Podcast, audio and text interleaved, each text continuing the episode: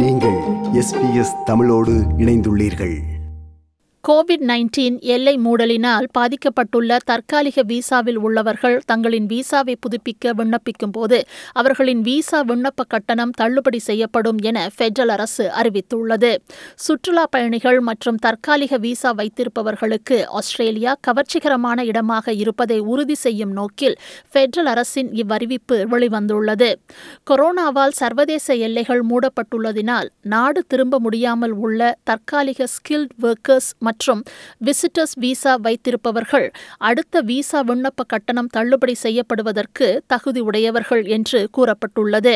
இவர்கள் தங்களின் விசாக்களை புதுப்பிப்பதன் மூலம் நிலைமை சுமூகமடைந்தவுடன் ஆஸ்திரேலியா திரும்ப முடியும்.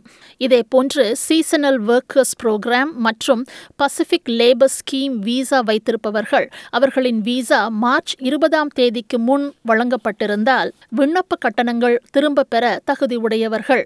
ஆஸ்திரேலியாவின் நாட்டின் முக்கியமான திறன் பற்றாக்குறையை நிரப்புகின்ற பெரும்பாலான சுற்றுலா பயணிகள் மற்றும் தற்காலிக விசா கொண்டவர்கள் இதன் மூலம் மீண்டும் இங்கு வர இது வழிவகுக்கும் என தற்காலிக குடிவரவு அமைச்சர் ஆலன் டச் கூறினார் So this will impact tens of thousands of people who have already paid for their visa but have been unable to come due to COVID.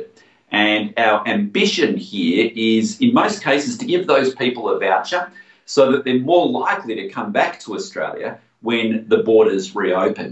வெளிநாட்டிற்கு சென்று திரும்ப முடியாமல் விசிட்டர்ஸ் விசாவில் உள்ளவர்கள் தங்களின் விசா காலாவதியாகி இருந்தாலோ அல்லது டிசம்பர் இரண்டாயிரத்தி இருபத்தி ஒன்றிற்கு முதல் காலாவதியாகும் நிலையில் இருந்தால் அவர்கள் மீண்டும் விண்ணப்பிக்கும் போது விசா விண்ணப்ப கட்டண தள்ளுபடிக்கு தகுதியானவர்கள் அதேபோல் temporary skill shortage temporary work visa மற்றும் வேலை செய்யும் அனுமதியுடன் ஹாலிடே மேக்கர்ஸ் விசாவில் உள்ள பேக்பேக்கர்ஸ் கொரோனாவால் ஆஸ்திரேலியாவிற்குள் வர முடியாமல் உள்ளவர்கள் அல்லது கோவிட் நைன்டீன் பேரிடரால் நாட்டை விட்டு முன்னதாகவே வெளியேறியவர்களும் விசா கட்டண தள்ளுபடிக்கு தகுதியானவர்கள் அரசின் இத்திட்டம் நாட்டின் பொருளாதாரத்தை நீண்ட காலத்திற்கு மீட்க உதவும் என்று திரு டச் கூறினார் this costs $275 million over the next four years.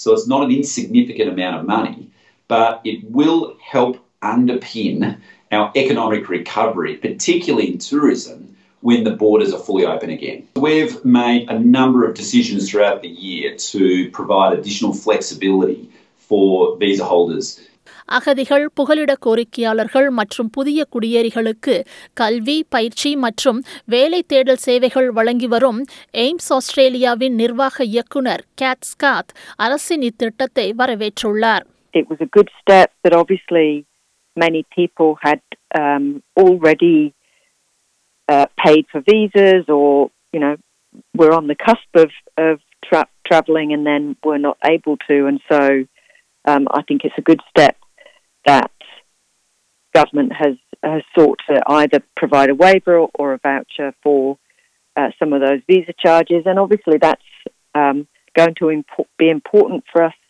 once the borders reopen. Visa விண்ணப்ப பரிசீலனைக்கென சுமார் தொன்னூறாயிரம் விண்ணப்பங்கள் காத்திருப்பதாக ஆலன் டச் தெரிவித்தார் குறிப்பாக பார்ட்னர் விசாவிற்கென காத்திருப்பு காலம் தற்போது மிகவும் அதிகம் என எதிர்க்கட்சியின் உள்துறை பேச்சாளர் கிறிஸ்டினா கெனலி தெரிவித்தார் I am forever grateful that I wasn't applying to do it under Scott Morrison and Alan Tudge's administration. Uh, some 25 years ago, when I came to Australia, it was much easier.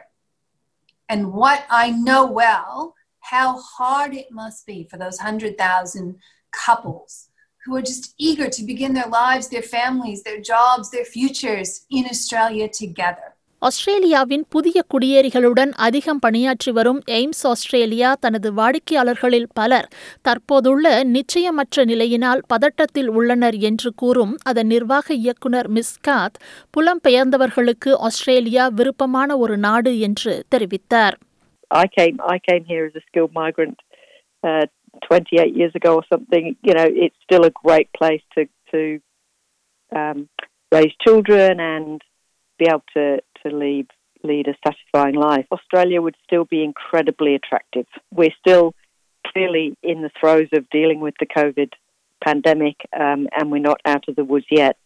Uh, but compared to many, many countries, we're in an exceptionally good place. Coronavirus பற்றிய தகவல்களை உடனுக்குடன் உங்கள் மொழியில் பெற்றுக்கொள்ள SBS dot com dot AU slash coronavirus என்ற இணைய பக்கத்தை பார்வையிடவும் விருப்பம் பகிர்வு கருத்து பதிவு. லைக் ஷேர் காமெண்ட் எஸ்பிஎஸ் தமிழின் ஃபேஸ்புக்